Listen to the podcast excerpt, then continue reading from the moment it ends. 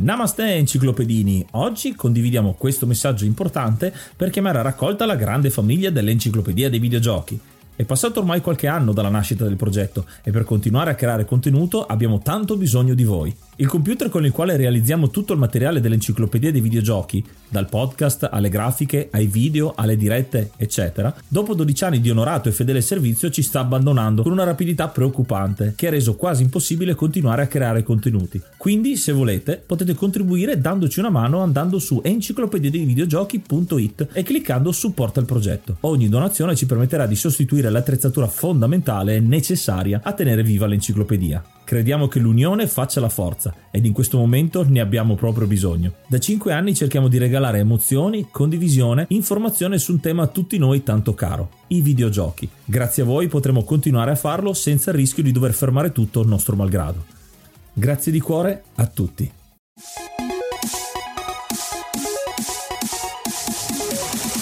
Namaste e benvenuti ad un nuovo episodio dell'Enciclopedia dei Videogiochi. Io sono Ace. E io sono Yuga e nel podcast di oggi parleremo di Marvel's Spider-Man. Oh, un gioco che è relativamente recente, un gioco che ha venduto tantissimo, un gioco molto famoso e vedrete insomma che c'è da parlare di tante piccole cose qua e là. Però intanto come al solito facciamo un po' di news di è bello mi piace dire news a me all'inizio a quanto pare. Mi torna sempre questo termine anche se effettivamente non sono vere e proprie news ma è comunque una serie di notizie. Ad esempio il fatto che abbiamo i nostri mecenate che ci hanno aiutato tantissimo fino adesso e che continuano a farlo con il sistema di Coffee un sistema dove potete appunto donare un tot al mese oppure una volta ogni tanto. Come volete noi ringraziamo i nostri mecenati mecenate che sono Tevio, Ark, Vanak, Rick Hunter, Coach, Craven, Herschmidt, Sukhoi 47, El Nick, Stonebringer, Grey Fox, Nikius, Shiny, Groll, Bario e poi Lobby Frontali, Tiera Tammal, Alessio Dral, Femix, Kade Pianist, Raven Slayer, Cry King e Crisop, grazie veramente a tutti quanti, siete sempre di più, devo addirittura prendere diversi respiri ormai per eh, cercare di farcela tutta in questo elenco grandissimo, sediamoci tutti quanti a tavola e prendiamo con una bella birra. E per chi di voi volesse comunque partecipare al progetto Enciclopedia di Videogiochi videogiochi dandoci una mano negli episodi specifici potete farlo lasciandoci dei messaggi vocali su enciclopedia dei videogiochi.it su magari alcuni particolari che non sono stati detti negli episodi che sono usciti e che quindi verranno integrati nelle varie puntate nei giochi che avete deciso di portare il vostro contributo. Ciao a tutti da Nikius, cosa posso dire di Spider-Man? Praticamente, vabbè, l'ho finito due volte già e posso dire che è assolutamente fantastico il mondo mondo di gioco, cioè esplorare Manhattan, girare per la città con le ragnatele è una cosa veramente super divertente, bellissimo il combattimento, sicuramente eh, che ha preso spunto da, dalla serie di Batman Arkham, e, mh, carina la trama, nulla di così incredibile, però comunque molto gradevole. Invece assolutamente non mi è piaciuta tutta la parte, diciamo, di le sessioni con Mary Jane o Miles Morales. E così come i minigiochi, diciamo, di collegamento dei circuiti, sono tutte quelle cose di contorno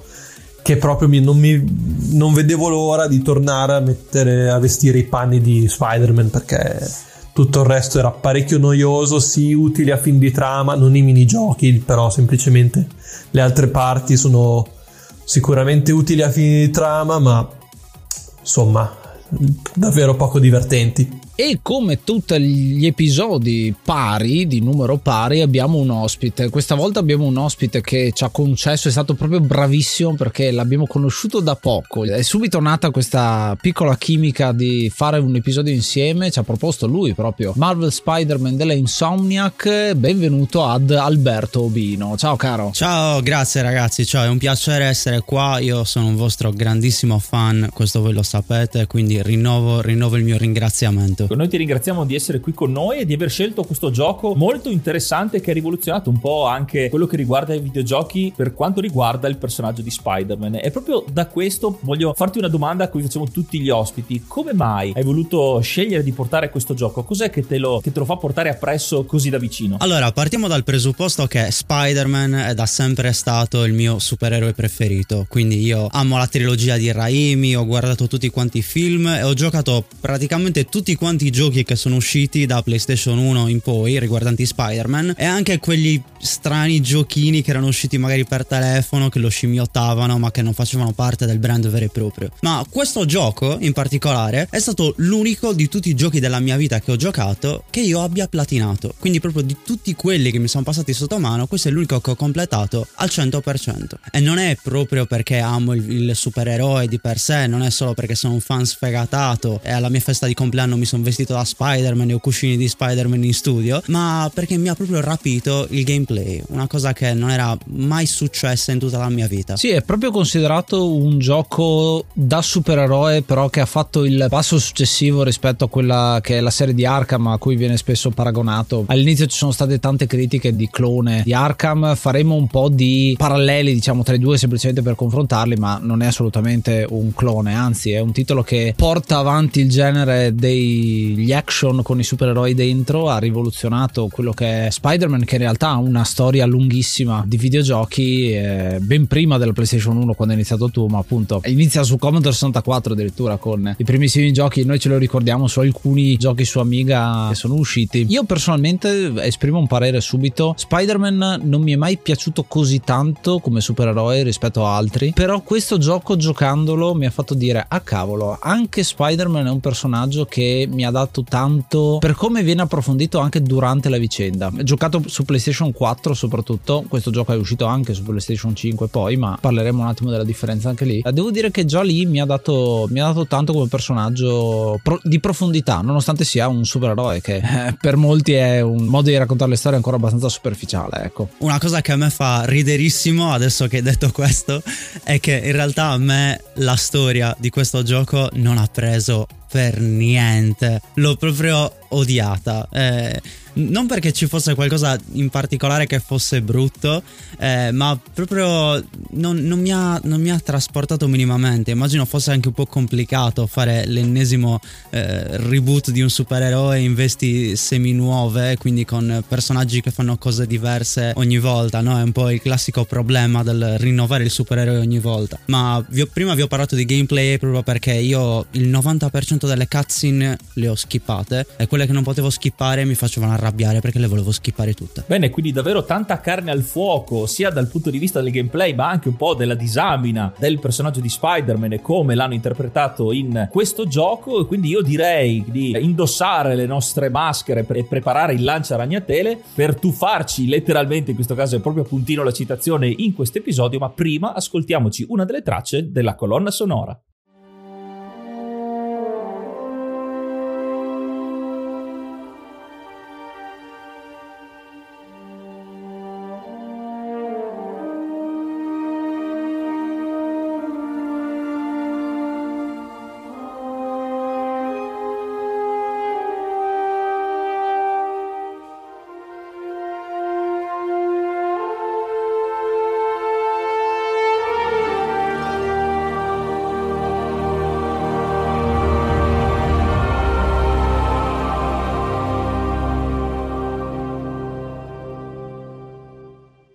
Iniziato maggio, quindi aggiorniamo l'elenco e ringraziamo l'hard mod Cry King e i normal mod Rick Hunter, Groll, Don Kazim, Lobby Frontali, D-Chan, Blackworm, Stonebringer, Baby Beats, Belzebrew, Pago, Strangia, Numbersoft, Sballu 17, LDS, Brontolo 220, Dexter, The Pixel Chips, Ing Bastard, Vito M85, Noobswick, Eppers, Vanax Abadium e Nikius 89. Se vuoi entrare anche tu nel gruppo dei mecenate, vai su enciclopedia di videogiochi.it, clicca supporta il progetto e tramite la piattaforma piattaforma Coffee potrai avere accesso ai nostri video backstage, allo store e anche al feed podcast senza pubblicità.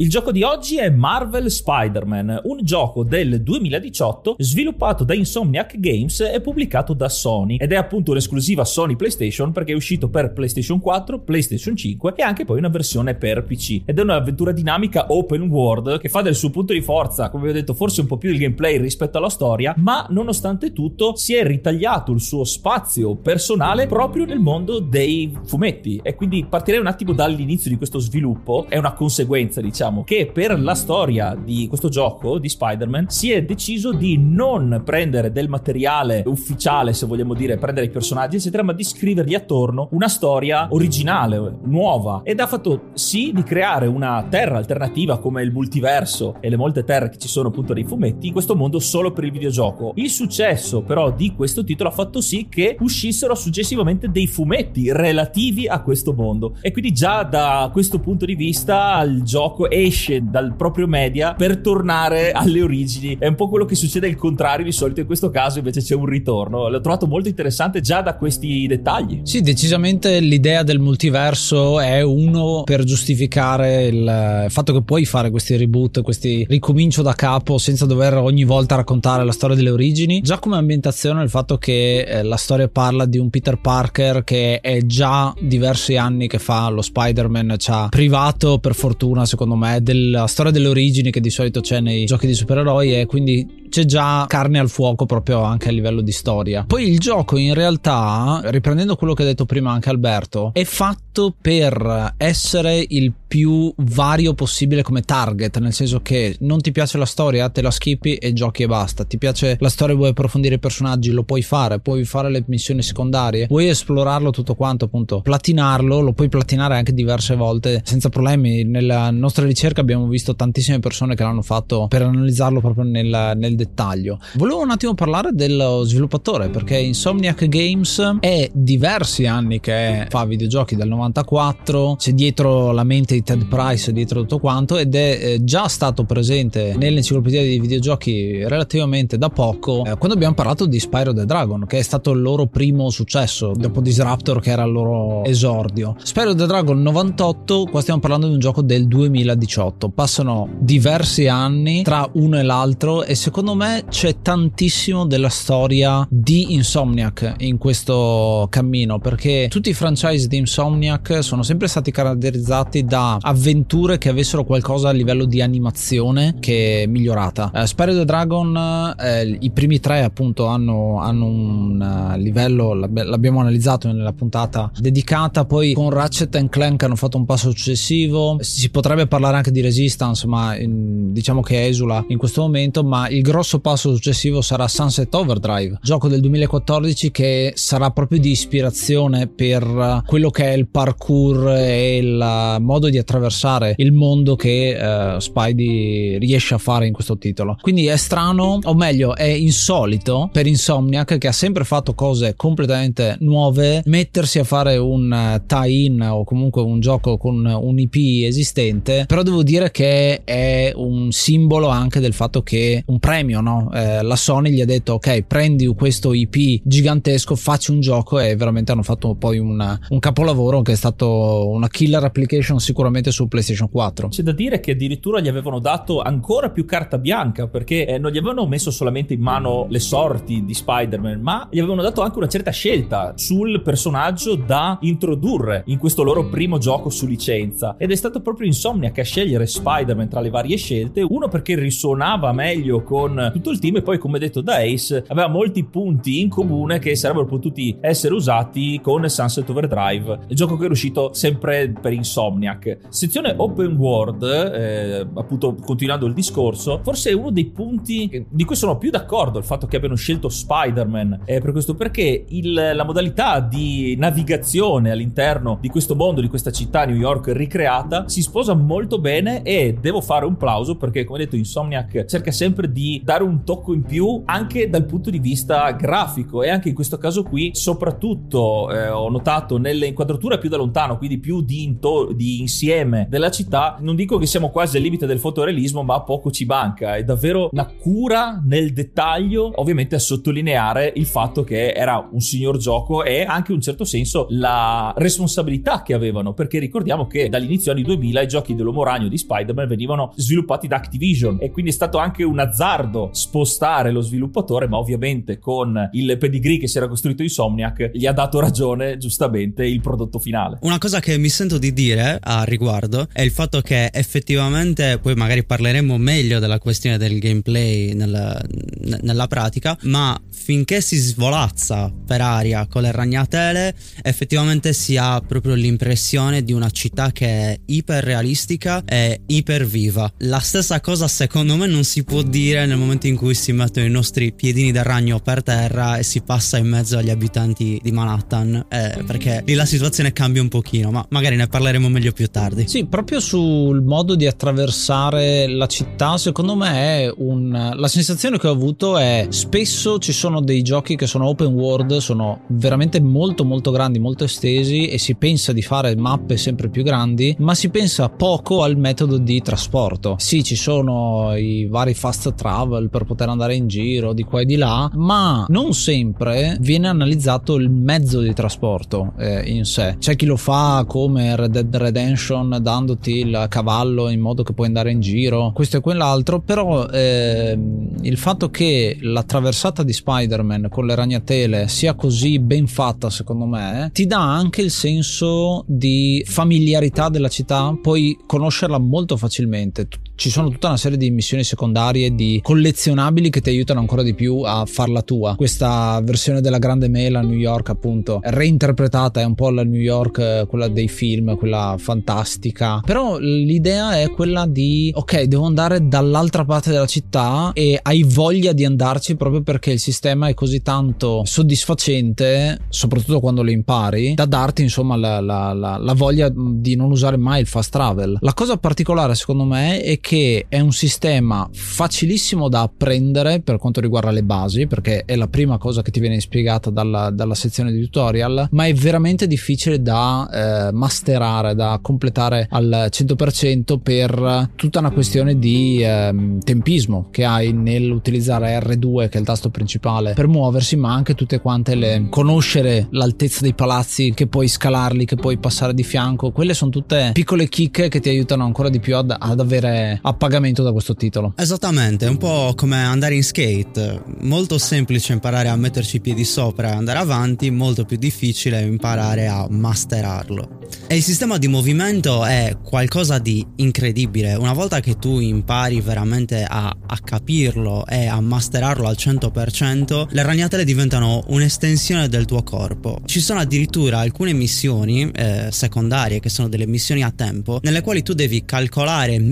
millimetricamente lo spostamento tra un palazzo e l'altro per guadagnarti quei millisecondi in puro stile speedrun. Visto che voi avete anche parlato di speedrun in qualche episodio precedente che ho particolarmente apprezzato, ecco, questa è la cosa che più di tutte mi ha fatto avvicinare al mondo dello speedrun. Quindi non solo il movimento libero e questo senso di libertà eh, di movimento che eh, ricordiamo è stata animata molto bene, ma anche il, lo studio, lo studiare bene la città per muoversi al meglio non solo le missioni, ma eh, anche nelle missioni secondarie. E eh, un'altra cosa che ancora di più puntualizzo su questo aspetto è anche che la città è enorme, perché appunto è ricreata per farci girare e farci provare proprio il senso di velocità. Altri giochi open world che sfruttavano al suo mo- a loro modo i superpoteri, mi viene in mente la serie di Prototype, non dava questa velocità che invece si prova comandando il nostro Spider-Man. E eh, devo dire che un'altra cosa molto interessante che non poteva non esserci in questo tipo di gioco sono anche i collezionabili. Abbiamo un ambiente enorme nel quale siamo liberi di muoverci, ma non solamente per fare missioni secondarie, ma questa città deve essere anche riempita e non solo di personaggi principali e non, ma anche di un sacco di collezionabili e per questo è anche molto bello e interessante cercare tutti i segreti nascosti, non solo per collezionismo puro, ma anche perché nel gioco effettivamente hanno la loro utilità perché ti permettono di sbloccare dei gadget che poi sono utili, ma soprattutto forse una cosa più eh, fanservice se vogliamo dirla da questo punto di vista, sbloccare i vari costumi della storia dell'uomo ragno, quindi non solo quelli, quello classico, quello magari moderno dei film moderni, ma anche versioni molto particolari. Mi viene in mente, giusto per citarne qualcuno, eh, l'uomo ragno 2099, la versione futuristica, oppure l'uomo ragno noir eh, della versione di un gioco precedente. E ognuno di questi costumi a suo modo ha delle abilità particolari che possono essere sfruttate in determinati frangenti per migliorare le prestazioni di gioco. Ed un altro complimento Insomniac che eh, poteva essere molto molto dispersiva come cosa oppure eh, renderli impossibili da trovare, qui sono, ho trovato che siano stati messi eh, in maniera molto intelligente con una sfida, con un grado di sfida effettivamente molto accattivante. C'è da dire che questo gioco si innesta come se fosse una specie di punto zero o comunque una chiave di volta anche perché il nome è proprio Spider-Man, non ha sottotitolo, non ha fronzoli, è una specie di punto zero. Io lo vedo come un trampolino di lancio, cioè tutto quello che è successo fino adesso è esattamente quello che succede con Spider-Man. Nel gioco, quando tu scali un edificio, puoi darti lo slancio in cima e cominciare la tua traversata in avanti. Questo gioco, secondo me, è esattamente questo, cioè prende tutto quello che è stato fatto di, nei giochi di Spider-Man precedenti che non sono sviluppati da Insomniac e fa il passo successivo. Tutto,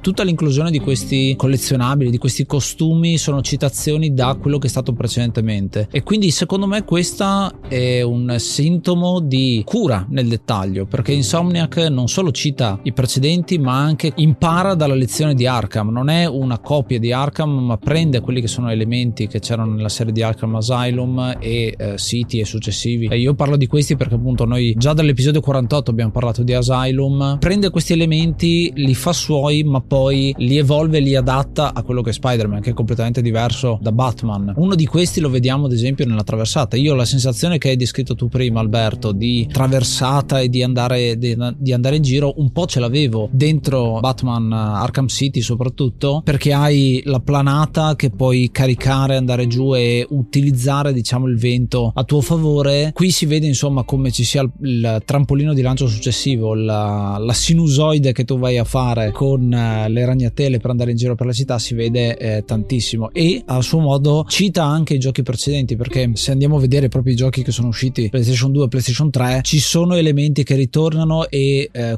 correzioni a quello che era il sistema di traversata che qua veramente fiorisce del tutto. Sì, ci tenevo anche ad aggiungere il fatto che sempre parlando di costumi e di gadget e di sensazione di traversata in generale, c'è questo senso di appartenenza al personaggio, all'evoluzione del personaggio stesso che si sviluppa man mano che si va avanti con l'albero delle, delle abilità, con l'albero delle appunto dei gadget. Perché sai ci sono tanti giochi nei quali tu hai magari 250 armi, però poi ci sono quelle due OP che usano tutti quanti e le altre le mollano. No, qui no. Qua tu puoi veramente sviluppare il tuo sistema di combattimento, il tuo sistema di scelta dei gadget e cucirti addosso proprio un modo di progredire nel combattimento e nella storia che magari è estremamente diverso da quello di un'altra persona. Decisamente, è una maniera per farti immergere nel personaggio e nel gameplay e quindi molto molto bello. Colgo l'occasione diciamo per, per per eh, fare un altro elemento secondo me di immersione molto bello. Cito un attimo la storia poi ne parleremo magari eh, un po' più nel dettaglio nella parte spoiler poi vi, vi, mettiamo l'annuncio. Ma ci tenevo a dire questa cosa. Quando è stato fatto la remastered per eh, PS5 è stato cambiato il volto di Peter Parker appunto del protagonista. È migliorato è peggiorato ci, so, ci sono stati tantissimi articoli che parlano di questa grossa differenza. In generale eh, la versione remastered è migliorata perché si vedono i pori, del dettaglio grafico, insomma, incredibile. La grossa differenza appunto che rispetto al viso che aveva Peter Parker eh, prima proprio, sono proprio cambiati i connotati, è diventato un pochino più pulito, un po' più giovane, un po' più simile a Tom Holland anche, forse perché c'è l'idea che effettivamente già è nell'aria di giochi successivi di Insomnia che, riguardino anche altri IP Marvel, però tornando alla versione PS4 un, un apprezzamento che faccio io perché ho giocato quello con la faccia è il fatto che Peter è stanco, è sempre con le occhiaie. Lo vedi anche semplicemente per come è disegnato, per come è rappresentato, che c'è già tantissimo della sua storia, che sono passati diversi anni che fa questo lavoro, questo doppio lavoro appunto perché lavora ma eh, è anche un supereroe. Già ti racconta tantissimo semplicemente guardandolo e poi nella, nella scena iniziale in cui vediamo casa sua tutta disordinata, un elemento in più ecco. E l'evoluzione che vedi poi, questo mi ricollego con quello che dicevi tu Alberto, l'evoluzione che vedi poi nel personaggio che pian piano matura sempre di più e maturano sempre i suoi rapporti con gli altri personaggi, perché l'evoluzione non è solo del protagonista ma è anche di tutta una serie di personaggi secondari, i cattivi, soprattutto il cattivo finale di cui parleremo dopo, ha un'evoluzione molto ampia che si vede grazie al fatto che l'ambiente ti racconta la sua storia, che è una cosa secondo me fantastica e poi ve ne racconteremo nel dettaglio. Riprendo quello che ha detto Alberto prima, solo citandolo, adesso direi che è un buon momento per disaminarlo un attimo, andare un po' più a ingolosire ancora di più i nostri ascoltatori. Sto parlando del gameplay di combattimento eh, di questo gioco, preso eh, di ispirazione quello di Arkham. Questo gioco però ha un grande plauso perché secondo me riesce a ricreare una certa velocità perché in, eh, nei giochi di Batman è giusto che siano colpi più pesanti da esperto di arti marziali. L'uomo ragno è sempre stato agile, veloce, scattante e in questo gioco hanno eh, reso molto bene secondo me questo tipo di velocità e forse addirittura delle meccaniche che sono in realtà normali, cliché per questo tipo di, di stile di combattimento, di gameplay, rispecchiano di più, cioè sono più coerenti con il personaggio. Perché ad esempio qui il combattimento è appunto hai i, tasti per attacco, però ci sono anche le schivate e il, ehm, la parata e risposta, il parry che eh, c'è appunto anche nei giochi di Batman. Solo che eh, lì era solo Batman che si accorgeva. In questo caso ha più senso perché uno dei poteri di Spider-Man e dell'uomo ragno sono i sensi di ragno che ovviamente lo avvisano del pericolo. Quindi qui hanno più contesto, in più sommato alla velocità dei combattimenti e come hanno ricreato le animazioni sempre eh, a, a, puntino, sempre eh, ben proporzionate, rendono questo combattimento, questi combattimenti che ce ne sono tanti perché il gioco comunque è lungo e c'è un, tan, tantissime cose da fare, tantissime missioni secondarie per sfruttare al meglio, ma hanno aggiunto tutta una piccola serie eh, di upgrade, come detto, Insomniac aggiunge sempre qualcosa, giusto Alberto? Assolutamente sì, assolutamente sì, e in particolare proprio tutti questi piccoli upgrade contribuiscono a rendere l'esperienza del combattimento veramente personale e credetemi nessuno di questi è scontato. Ci ritroveremo molto spesso a intraprendere delle combo lunghissime, addirittura alcune sfide saranno proprio incentrate sul avere una combo più lunga possibile e ci ritroveremo spesso a concatenare eh, colpi semplici con schivate, con eh, proiezioni, con salti, con nemici ragnatelati appiccicati da una parte, con piazzamenti di mine e qualsivoglia altra cosa. Quindi assolutamente tutta una serie di elementi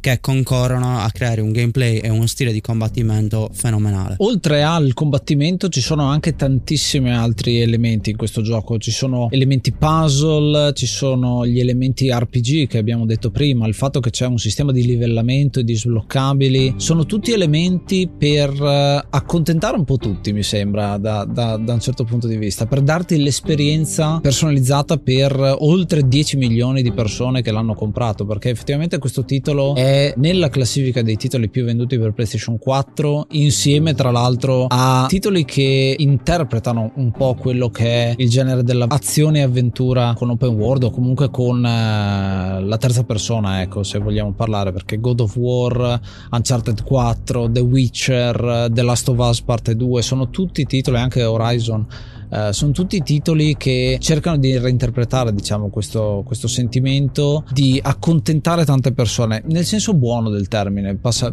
pass, passatemi la cosa nel senso che sono giochi commerciali che uh, sono fatti da, da, studi giganteschi però riescono a essere giusti secondo me per uh, un pubblico vario perché appunto non puoi accontentare tutti con la stessa maniera e quindi dai un ventaglio di opzioni e, e ovviamente c'è chi apprezza di più una cosa e eh, meno un'altra. Per quello anche il sistema di traversata di prima che di- dicevamo, uno che non è bravo nei videogiochi comunque riesce a goderselo e uno che è bravo nei videogiochi e che si impegna eh, riesce anche a trarne qualcosa di più. È un buon sistema di game design eh, che sono riusciti a tirar fuori. Alberto è, è, è, qui per parlarne, ce l'ha proposto perché sicuramente ha risuonato tanto con lui, ecco. È un testimone di, questa, di questo successo. Una cosa da sottolineare, secondo me, è che sì, è vero, è un gioco che cerca di accontentare tutti tutti, però secondo me una piccola pecca che a questo punto mi sento di introdurre è il fatto è che la difficoltà di gioco è veramente ridotta. E per me che io non, non, sono un professionista di videogiochi, cioè io ci giocavo, non lo so, una mezz'ora ogni due giorni. Eppure, nonostante ciò, se scendevo al di sotto della difficoltà massima, tutti i combattimenti diventavano veramente troppo semplici. E il rischio non era tanto quello di eh, subire troppi danni, ma proprio il fatto che una volta che tu inizi a comprendere le varietà di nemici e capire chi attacca come, è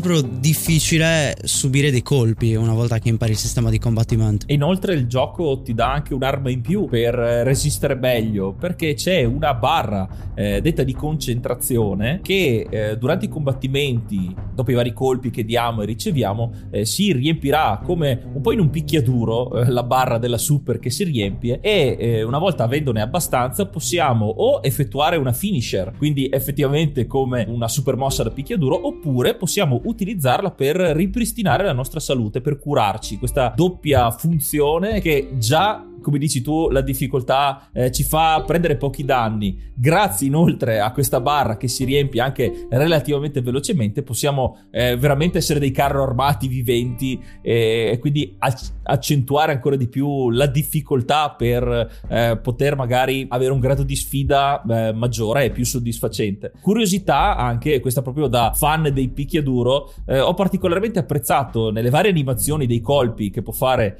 Spider-Man e e che è anche uno dei, dei tutorial insomma, del combattimento, c'è anche la possibilità della combo aerea. Con un colpo possiamo lanciare in aria i nemici, saltargli appresso e continuare la nostra serie di colpi. Una piccola chicca che ho, notato, insomma, ma molti di voi l'avranno fatto, è che il colpo che eh, Spider-Man usa, il, l'uppercut per lanciare in aria eh, il nemico, è presa un po' dagli sprite dei eh, Marvel vs. Capcom, ad esempio, che anche in quel caso lì l'Uomo Ragno aveva un particolare uppercut eh, molto eh, riconoscibile. Ho apprezzato la citazione anche a quello, visto che questo gioco è molto autoreferenziale, l'ho trovato eh, una, una, cosa molto divertente e carina. E a proposito di combattimenti, volevo dire questa cosa qui, il, la maggior parte del gioco è all'esterno, comunque l'idea che hai del gioco è quella di attraversare la città in queste grandi aree e quando ti trovi all'interno degli edifici ci sono alcune aree che sono molto estese, mi viene in mente il primo combattimento col primo boss diciamo, dove hai modo di andartene in giro, ma poi gli spazi si fanno pian pianino sempre più ridotti e ristretti. Eppure il gioco trova maniere per, per fartelo apprezzare lo stesso. Faremo un combattimento che è diventato abbastanza iconico all'interno di una metropolitana verso eh, la fine del gioco, quindi veramente un, uno spazio molto molto ridotto. Prima Alberto citava, questa è una cosa interessante, il fatto che la città quando sei all'esterno te la vivi appunto da, dai tetti, ma poi quando sei giù non è così viva. Cosa, cosa ti ha dato insomma? Insomma questa impressione nel, nel particolare? Ma allora ci sono alcuni piccoli dettagli che mi hanno for- fatto storcere il naso. Il primo è che nella versione doppiata in italiano, io l'ho giocato prevalentemente doppiato in italiano, ci sono alcuni momenti, anzi più di alcuni, nei quali si sentono chiaramente distintamente delle frasi non doppiate. Quindi in un contesto nel quale tu cerchi di immergerti al 100% e tutti parlano in italiano, senti qualche poliziotto che inveisce in inglese o, o, o dei passanti che inveiscono sempre in inglese, tu fai ah, però allora è una narrazione, me lo sono ricordato, non sono effettivamente dentro New York. Mentre un'altra questione è sempre legata al fatto che poi quando siamo con i piedi per terra, tutto quanto il panorama urbano, sonoro di New York non è particolarmente eh, convincente, me l'aspetterei molto più caotico il panorama sonoro di New York. E anche i passanti sono poco espressivi, chiacchierano poco, eh, le frasi che ci troviamo a, a, scambiare con loro o le frasi che ci dicono loro per il prompt sono veramente eh, poco ispirate, mettiamola così.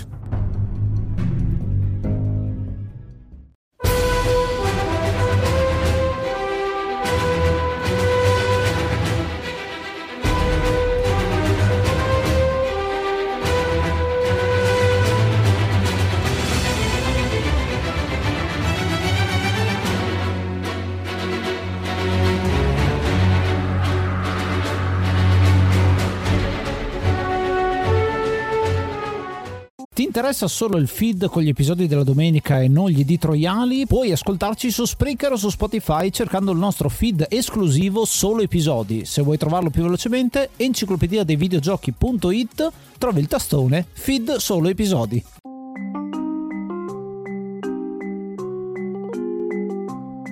Ora parleremo un po' più della storia, della trama di questo gran bel gioco, quindi come già accennato prima, vi ricordo che faremo un po' di spoiler, non so quanto andremo nel dettaglio, però per non rovinarvi l'esperienza, se volete giocare, se fino a questo momento abbiamo fatto venire voglia di sperimentare questo gioco, vi fermiamo qui. Tornate quando l'avrete finito dopo averlo platinato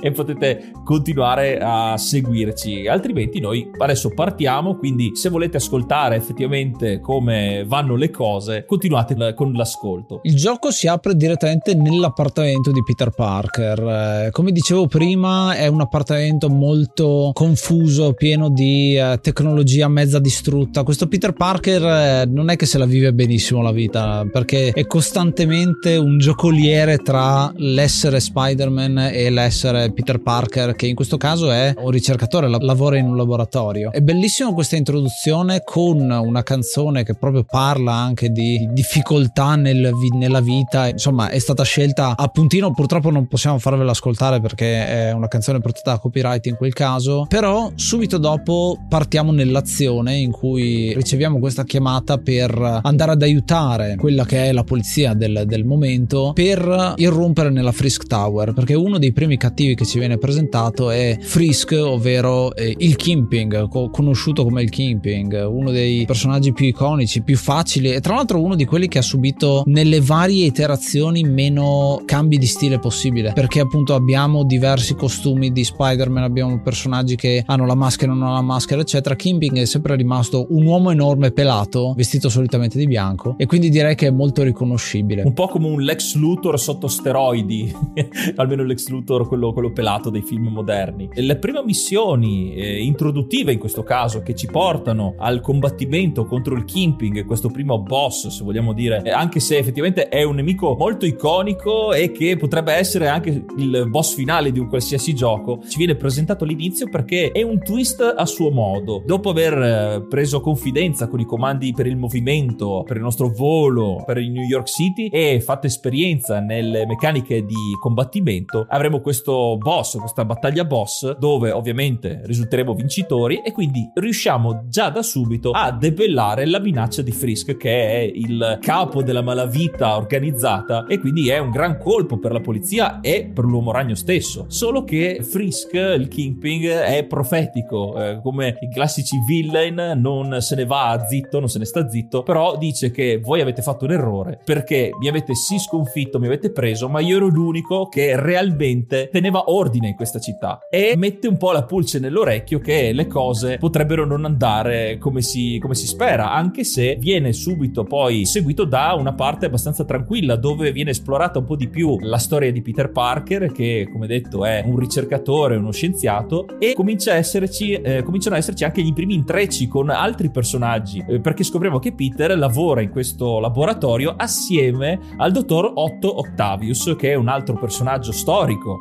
nemesi storica dell'uomo ragno, eh, assieme a Peter si occupa di ricerca sulle protesi, sulle, sugli arti meccanici per scopi medici e si possono notare già da qui i piccoli dettagli che rappresentano il dottor, eh, dottor Octavius. È buono, è un medico che sta facendo ricerca per qualcosa di positivo, qualcosa di bello. Questo stacco eh, rispetto al, al cliché, alla storia, alla lore eh, basica di questi personaggi è stata molto è stata studiata bene. Non è eclatante perché ci può stare, insomma, del, degli universi alternativi come in questo caso, però ho apprezzato particolarmente il racconto senza troppi spiegoni, ecco, più sui dettagli visivi. Ecco. Una cosa che però questo gioco fa in tutta quanta la sua storia è che è palese tutto dall'inizio, per, no, nonostante appunto ci siano questi twist perché siamo in un mondo alternativo e quindi Peter lavora per eh, il dottor Octopus che deve, il futuro dottor Octopus appunto è Otto Octavius che ha questo nome super caratteristico. Nella prima scena in cui lo vediamo già vediamo le braccia. Addirittura nell'introduzione vedremo delle citazioni a altri cattivi appunto della serie Marvel ma anche personaggi che ritroveremo nella stessa storia e che eh, nel finale, nel finale sarà molto molto interessante. Ad esempio troviamo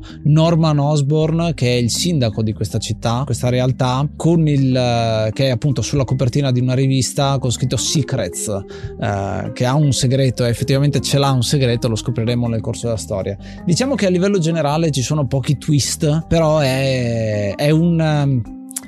eh, diciamo che hanno trovato una maniera di renderti le cose abbastanza palesi, ma non così palesi da diventare cheesy, da diventare sdolcini, no, neanche come si dice, stucchevoli, ecco. Però insomma è, è, molto bello perché dici, ah, vediamo cosa succede, vediamo che altri personaggi saltano fuori. Effettivamente nella storia ne saltano fuori tantissimi. Ad esempio, Mary Jane mi viene che di lì a poco conosciamo, che in questo caso è la ex di Peter e lavora per il giornale. Quindi vedete come ci sono piccole citazioni e rimescolamenti molto, molto appunto puntino. Sia Mary Jane che successivamente Miles Morales, che è un altro personaggio importante per la lore dell'universo di Spider-Man, non solo sono dei personaggi comprimari a Peter, ma fanno parte del gioco perché abbiamo in alcuni frangenti l'occasione di utilizzare proprio loro, ovviamente non per combattimenti vari, ma sono più votati alle sezioni stealth per la raccolta di informazioni e per arrivare a punti cardine della storia che ne portano avanti il ritmo. C'è uno stato stacco tra un po' la velocità frenetica di quando usiamo Peter eh, nel costume di Spider-Man e delle parti un po' più riflessive, un po' più lente per prendere un attimo fiato anche quando usiamo sia Mary Jane che Miles Morales.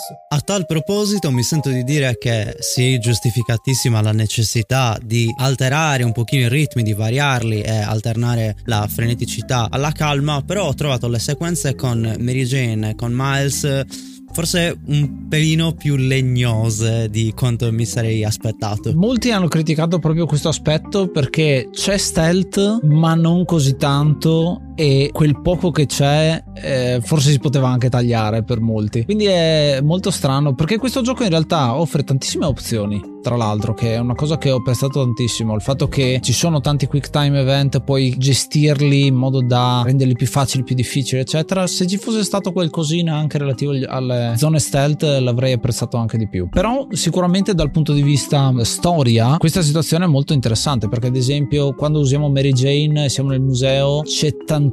di quello che lei dice che riguarda proprio Peter Parker. Quindi si vede come si, si sono lasciati, ma hanno tanti bei ricordi insieme. E allo stesso tempo c'è una narrativa relativa a che cosa vuol dire essere eroe. Vuol dire eh, dal punto di vista di, di, Spider-Man si mette la maschera per proteggere gli altri, come sappiamo, ma Mary Jane vede l'eroe come quello che poi è anche responsabile di metterci la faccia. Ecco, è una cosa molto interessante per come viene, viene sviluppata perché appunto lei è dentro il museo, guarda delle maschere e gli viene questo pensiero. Lì è un po' telefonata, però devo dire che eh, non è niente male, è un modo per dare un'altra dimensione pian pianino approfondire questi personaggi. Si vede come ci siano già degli elementi che ti dicono guarda che ci sarà un seguito, infatti poi è uscito eh, Spider-Man Miles Morales, eh, c'è tanto ecco di, di, di, queste piccole spruzzatine che ti fanno intuire a un gioco futuro. Proseguendo con la storia, il Kingpin aveva proprio ragione, perché non il Dottor Octopus diventa subito cattivo a questo set di potere dal nulla, ma la sua storia va molto con calma ed è anche in un certo senso giustificata e anche dal suo rapporto rapporto con Norman Osborn che infatti taglierà i fondi di questa ricerca perché è tutta una storia sfortunata che poi lo porta a eh, diventare cattivo, tra virgolette, anche se non è del tutto colpa sua. La città però è ehm, presa di mira da questa gang dei demoni che nessuno conosce, che vengono allo scoperto dopo la dipartita di, del Kingpin e prendono possesso dei suoi giri, gli rubano le sue armi nascoste, i suoi posti, i suoi giri d'affari e non solo, riescono a recuperare anche una un'arma, eh, un virus e minacciano di emetterlo, di spargerlo sulla città causando un'epidemia. La gravità della situazione ha un picco in questa minaccia grandissima anche perché il nemico, anche se un po' telefonato, è chi non ti aspetti, anche se come detto non c'è molto twist qua, lo capisci bene o male che c'è qualcosa che non va con questo personaggio che scopriamo essere Mr. Negative, che nonostante poi riusciamo a batterlo, perché non è anche lui è il boss finale, è anche solo un riscaldamento fino a metà gioco, è molto importante per la storia non solo di Spider-Man, ma anche di Miles Morales, perché condividendo con Peter in un certo senso le origini, sono riusciti a mescolare queste due cose perché anche Miles Morales perde il, una figura paterna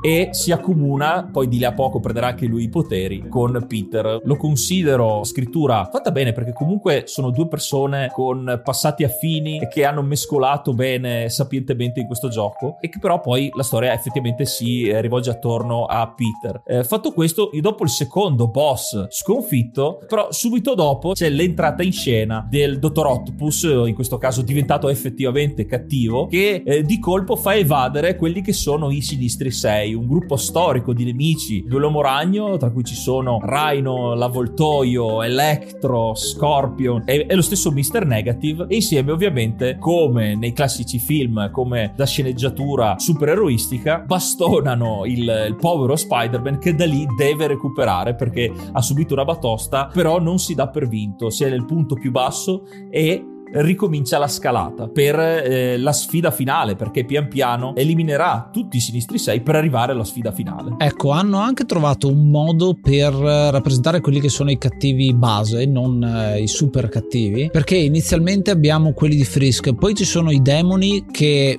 qua è un piccolo difetto secondo me della traduzione perché in inglese sono gli inner demons, i demoni interiori appunto di Mr. Negative. Bella come citazione, peccato che è difficile da tradurre, ma i demoni va benissimo. E poi abbiamo la milizia di Osborn, quindi diciamo che ci sono tre momenti distinti da questo punto di vista, ma la parte che a me è piaciuta di più è proprio quando comincia ad affrontare i sinistri 6. Ci sono dei combattimenti che sono molto intriganti secondo me, perché sì, c'è il combattimento contro Mr. Negative che tra l'altro è fatto in più situazioni, tra cui appunto quella della citata metropolitana di cui vi parlavo prima, in cui dobbiamo arrampicarci e stare attaccati a diverse parti delle, delle pareti della, di questa di questo vagone, però abbiamo anche gli altri e gli altri devo dire che sono spesso quando vedo reinterpretazioni di personaggi dico ah cavolo, peccato che non gli hanno messo questa cosa. Invece il design di tutti quanti questi cattivi ha qualcosa che lo rende molto riconoscibile. Shocker ha la classica il colore giallo con quella scacchiera addosso particolare. Rhino lo vedi subito che è rinoceronte, Scorpio è molto verde appunto ed è un uh, Scorpio in particolare è molto bello perché ti dà l'opportunità di essere fantastico nella, nelle situazioni perché ad un certo punto avvelena Peter e quindi ci sarà una sezione in cui siamo in giro per la città che è sepolta dentro a un eh, è tutto verde e è sepolta dentro questo grandissimo eh, lago verde perché appunto sono le allucinazioni che Peter sta provando in quel momento. Molto bello perché ti aiuta a giocare. Vedete come ogni nemico ha qualcosina di, di unico e particolare? C'è Elettro ovviamente tra, tra, questi. E il combattimento tra l'altro Elettro lo fai insieme all'avvoltoio. Quindi non solo combatti ciascuno di questi nemici ma a volte li combatti insieme. E soprattutto nel combattimento contro Elettro magari eh, Alberto comincia a ricordarselo sicuramente volte questo qua gli risuona, è il momento in cui io mi sono sentito come lo stesso Peter, cioè hai il, la difficoltà di gestire la vita tra Spider-Man e Peter Parker e qui hai due cattivi da gestire contemporaneamente a mezz'aria, quindi veramente sei un giocoliere in quel momento. Assolutamente, in realtà vi volevo parlare proprio di questo combattimento che assieme a quello contro Scorpion e Rhino è il mio preferito, ma questo forse sta un gradino sopra perché ti richiede una skill incredibile nel nel rimanere sempre a mezz'aria, nello schivare i colpi dell'uno e rilanciare i colpi dell'altro e concatenare in tutto ciò il lancio dello spararagnatele per eh, indebolire poi eh, Electro e per poterlo poi attaccare. Quindi un combattimento che ti tiene eh, letteralmente col fiato sospeso per tutta la durata dello scontro, dall'inizio alla fine e che non ti lascia un momento per, per distrarti, perché se ti distrai cadi a terra, ti arriva arrivano i colpi e lo devi ricominciare da capo. È estremamente spettacolare, soprattutto con questi eh, fasci di elettricità che svolazzano in giro ed è anche un po' incredibile se ci pensate il fatto che giri in maniera così fluente su PS4 perché sì ci sono dei momenti in cui ci sono dei drop però ci sono veramente queste sezioni in cui a schermo ci sono 500 milioni di fasci di elettricità e tu ci passi in mezzo e ci sono un sacco di animazioni eppure va fluente, veramente spettacolare. Uno degli elementi particolari della lore eh, di uh, Spider-Man è Zia May, ovviamente, che c'è anche in questo titolo. Qui finalmente fa qualcosa rispetto alle mille incarnazioni, nel senso che è un personaggio comunque più presente nella storia, lavora per Martin Lee, quindi è coinvolta in eh, qualcosa che Martin Lee è un buono, ma poi diventerà Mr. Negative, quindi molto interessante il loro rapporto e diventerà un elemento poi importante per la parte finale della storia. Ci sono questi elementi che comunque ti fanno sono le ancore ecco del gioco, mi viene da pensare. Un'ancora è anche Miles Morales che non c'è sempre stato nella, nella saga, appunto, nelle varie interpretazioni di Spider-Man, ma in questo momento c'è ed è un altro modo per ancorare il gioco alla realtà, a qualcosa di reale e in questo caso poi sarà un modo anche per Peter perché pian piano diventerà il suo allievo Miles Morales e quindi un modo per dare una ragione in più di farcela a, eh, allo stesso Peter. È una crescita psicologica niente male perché insieme potranno crescere, infatti si vedrà eh, poi nel seguito di cui sicuramente parleremo. Per quanto riguarda il finale della storia di questo gioco, abbiamo sì una vittoria alla fine perché riusciremo a sconfiggere i Sinistri 6, Dottor Octopus, riusciremo a salvare la città dall'infezione che sono riusciti alla fine a fare con questo virus, ma come molte volte succede, e non so se eh, sia proprio Spider-Man, l'uomo ragno nei suoi film, ad avere eh, questo alone un po' sfortunato, ecco, perché già dall'inizio abbiamo un Peter eh, che non se la passa bene, un po' triste, con le occhiaie, stanco, e anche alla fine riceve un duro colpo, è un po' come la classica frase grandi poteri sono grandi responsabilità, ha la responsabilità di salvare tutti o zia May, la stessa zia May che è stata anche lei infettata perché si recupera l'antidoto, ma ce n'è troppo poco e non si fa eh, eh, o serve per sintetizzarlo per salvare tutti, ma serve troppo tempo per salvare anche zia May. E in quel caso lì il triste addio a un personaggio fondamentale della storia, anche se finisce in un certo senso in maniera positiva, perché lei ha sempre saputo che Peter era l'uomo ragno e approva quello che fa perché dopo tutto è un supereroe, è un eroe. Quindi questa nota dolente ma positiva a suo modo mi ha fatto capire anche come i vari personaggi in realtà siano scritti in maniera che girino attorno a questo personaggio che non si vede molto nella storia, ma che in realtà è come se fosse il vero cattivo dietro le quinte, ovvero eh, Norman Osborn, perché sia Peter che Miles hanno qualcosa contro di lui, perché comunque non solo il personaggio dei fumetti è malvagio, ma anche in questo caso è un sindaco c- cattivo, cioè proprio buono buono non è, ma fa in modo anche di creare i cattivi, perché Mr. Negative ha qualcosa contro di lui, è, è un po' è un esperimento di Osborn che ha fatto diventare Mr. Negative così com'è e gli ha fatto subire delle perdite, lo stesso Dottor Octopus diventa così perché Norman Osborn gli taglia i fondi, quindi ognuno ha, eh, a suo modo diventa cattivo o ha delle cose negative legate a Osborn, eh, che però rimane sempre un personaggio marginale, non è in prima linea, anche se poi nella scena finale finale, quella che eh, di solito dopo i titoli la metterei nel film, si scopre che anche lui ha una motivazione che è quella di salvare suo figlio che è malato e il virus non era altro che un tentativo fallito di curarlo. Questo ci porta anche a un twist finale che da là come molte altre cose, le altre scene del, del, finale che si svolge tre mesi dopo la fine degli eventi del combattimento finale, dove vediamo il figlio di Osborn nella classica teca, nella piscina, quella rigenerativa, citando Dragon Ball, dove però c'è anche un simbionte nero che ricorda molto quello di Venom, dando il là a speculazioni che poi, vabbè, con i giochi che sono usciti dopo. Le cose si risolvono a loro modo perché Peter torna con eh, MJ, ci riprovano, eh, Miles fa vedere a Peter che ha i poteri, quindi sono tutte cose cose molto cinematografiche, ecco, una scrittura molto cinematografica che ci danno un finale soddisfacente, ecco, non ci sono eh, esplosioni, robe, eh, non ci sono esplosioni, momenti catartici eh, di irogasm, per dire, supereroi al 100%, però ha un suo finale che sì, ha una specie di cliffhanger, cioè dà comunque indizi per titoli successivi, ma che però effettivamente giocato così com'è dà un senso di chiusura a suo modo. Ne approfitto per raccontarvi un piccolo aneddoto aneddoto di una cosa che mi è successa nella prima run, proprio nel finale, parlando di esperienza cinematografica. Ora, vabbè, siamo già in parte spoiler, però vabbè, teniamoci un pochino sul semplice. Durante il combattimento finale, il gioco mi si bloccò proprio del tutto immediatamente. Quindi mi ritrovai proprio nella, nella, scena culmine a guardare il traffico di New York appiccicato a sto palazzo per circa, per circa 5 minuti finché non decisi di riavviare. Questo perché la mia prima run la feci così tanto di corsa, così tanto mangiandomi il gioco che mi scordai di fare proprio i primi aggiornamenti del gioco che poi andavano a fissare anche questi problemi. Quindi un bug incredibile che mi rovinò incredibilmente il finale. Quindi anche i bug ci si mettono di mezzo in uh, questo combattimento. Un combattimento tra l'altro con uh, Dottor Octopus che io ho apprezzato molto perché ha diverse fasi. A me piacciono i combattimenti con uh, diverse fasi e lì vedi eh, sempre io, io ho questa cosa per la storia in questo gioco che mi è piaciuta molto perché è, un, è di nuovo un contrappasso qua, cioè tu vedi l'evoluzione che c'è nel personaggio di Dottor Octopus in questo caso perché all'inizio è eh, a lavorare insieme a Peter Parker e sono loro due persone उन्हें e non personaggi, non supereroi o super cattivi che nascondono appunto il fatto di essere uno Spider-Man e l'altro il Dottor Octopus perché comunque ce le, ha, ce le ha dentro quelle cose lì. E poi nel finale sono loro due in full character quindi proprio dei supereroi super cattivi che in certo senso stanno nascondendo il fatto che in realtà una volta erano amici. Quindi molto bello come contrappasso finale e nonostante poi distruggiamo gli arti che stavano intaccando la, la, la psicologia di, di Octopus lui si dimostra mostra ancora cattivo nonostante l'abbiamo in un certo senso curato. Quindi molto bello come eh, combattimento mi ha dato molto pathos diciamo questo, questo elemento qua. E solo è, esatto per come è scritta la storia è un cattivo che poteva funzionare solo con Spider-Man in questo caso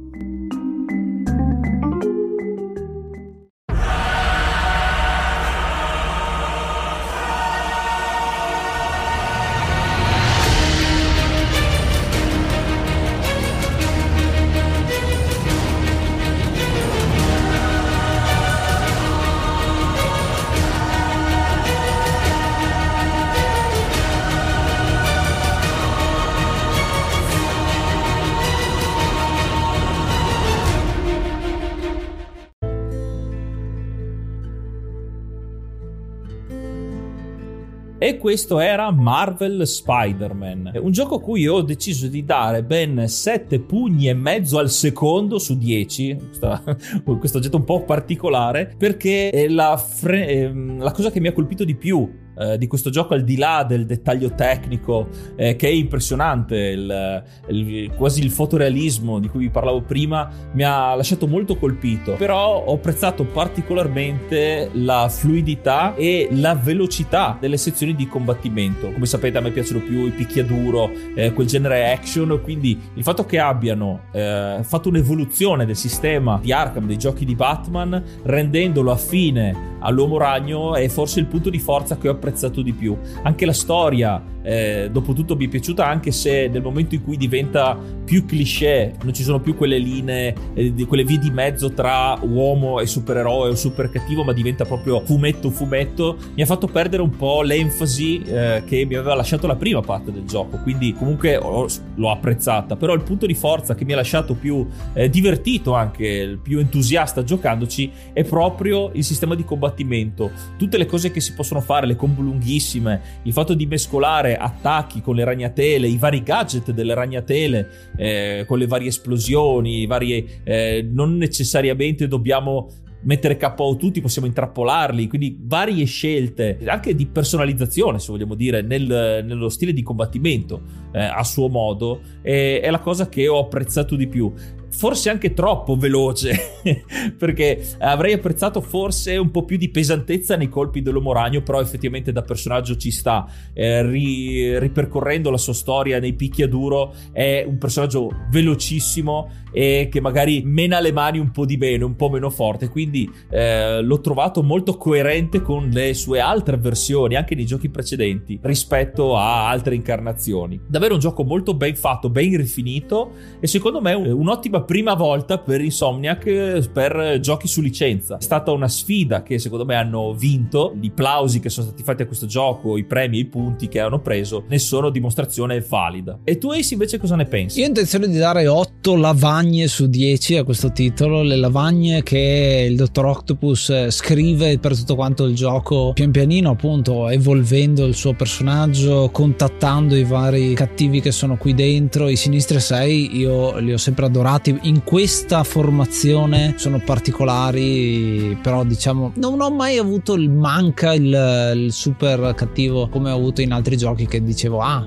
aspetta peccato che non c'era quel determinato super cattivo. Qua mi sono piaciuti veramente tanti, però appunto hai questa evoluzione durante tutto il gioco che a me piace tantissimo. Il fatto che hai un sistema di livellamento, ma molto spesso nei giochi il sistema di livellamento è fine a se stesso, non c'è un motivo per cui stai crescendo come personaggio. Invece in questo caso c'è, lo stesso Peter appunto diventa più bravo nelle sue abilità che poi trasmetterà a Miles Morales, i cattivi hanno sempre una motivazione che è quello che diceva prima Yuga, il fatto che questo sindaco ha messo un po' i bastoni tra le ruote a tutti e si sono arrabbiati quindi sono diventati super cattivi e il Kimping aveva ragione all'inizio. Quindi è un gioco che mescola molto bene, è un piatto con un buon piatto cucinato bene con il vino giusto a fianco, è proprio un, un bel banchetto, eh, come viene da dire, preso tutto nell'insieme. Forse l'unico punto che non mi è piaciuto del tutto è proprio la musica, perché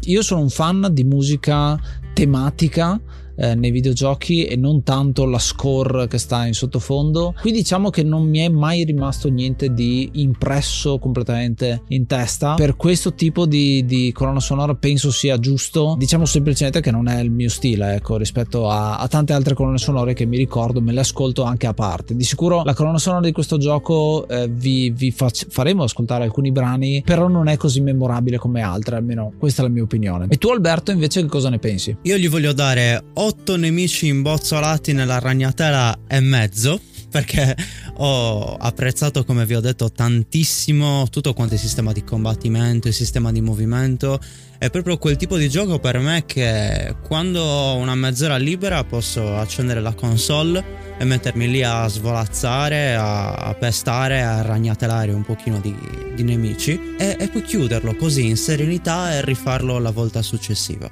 Ehm, questo punto e mezzo che manca deriva solo dal fatto che secondo me ci sono degli aspetti tecnici, eh, quindi proprio prettamente tecnici come quelli che vi ho menzionato precedentemente, quindi appunto il fatto che la città sembri vera solo da lontano, il fatto che anche come dici tu magari le musiche non siano poi così contestuali, sì, partono quando, quando salti giù da un palazzo, però eh, fi- finisce un po' lì, diciamo. E quindi questi piccoli dettagli, secondo me, se migliorati, soprattutto nella, nelle versioni successive che usciranno nei sequel di questo gioco, eh, potranno veramente fargli guadagnare un punteggio molto molto alto, quasi massimo.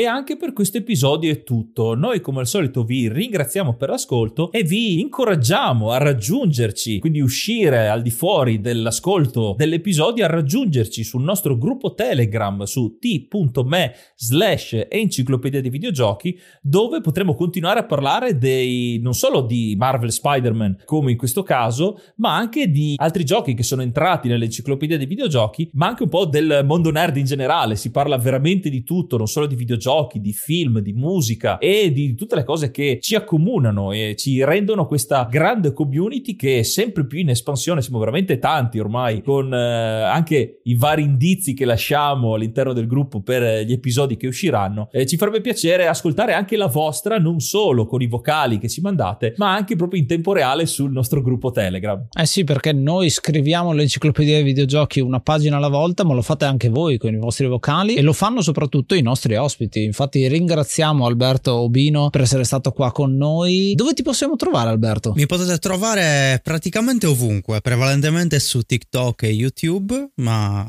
se mi googlate mi troverete, promesso. Esatto, tu sei un esperto di audio e tratti appunto questo, questo tema sulle varie piattaforme, molto molto bravo tra l'altro nelle, nelle tue analisi, molto comunicativo, ecco, l'ho, l'ho trovato. Vi ringrazio, vi ringrazio anche voi, estremamente comunicativi, estremamente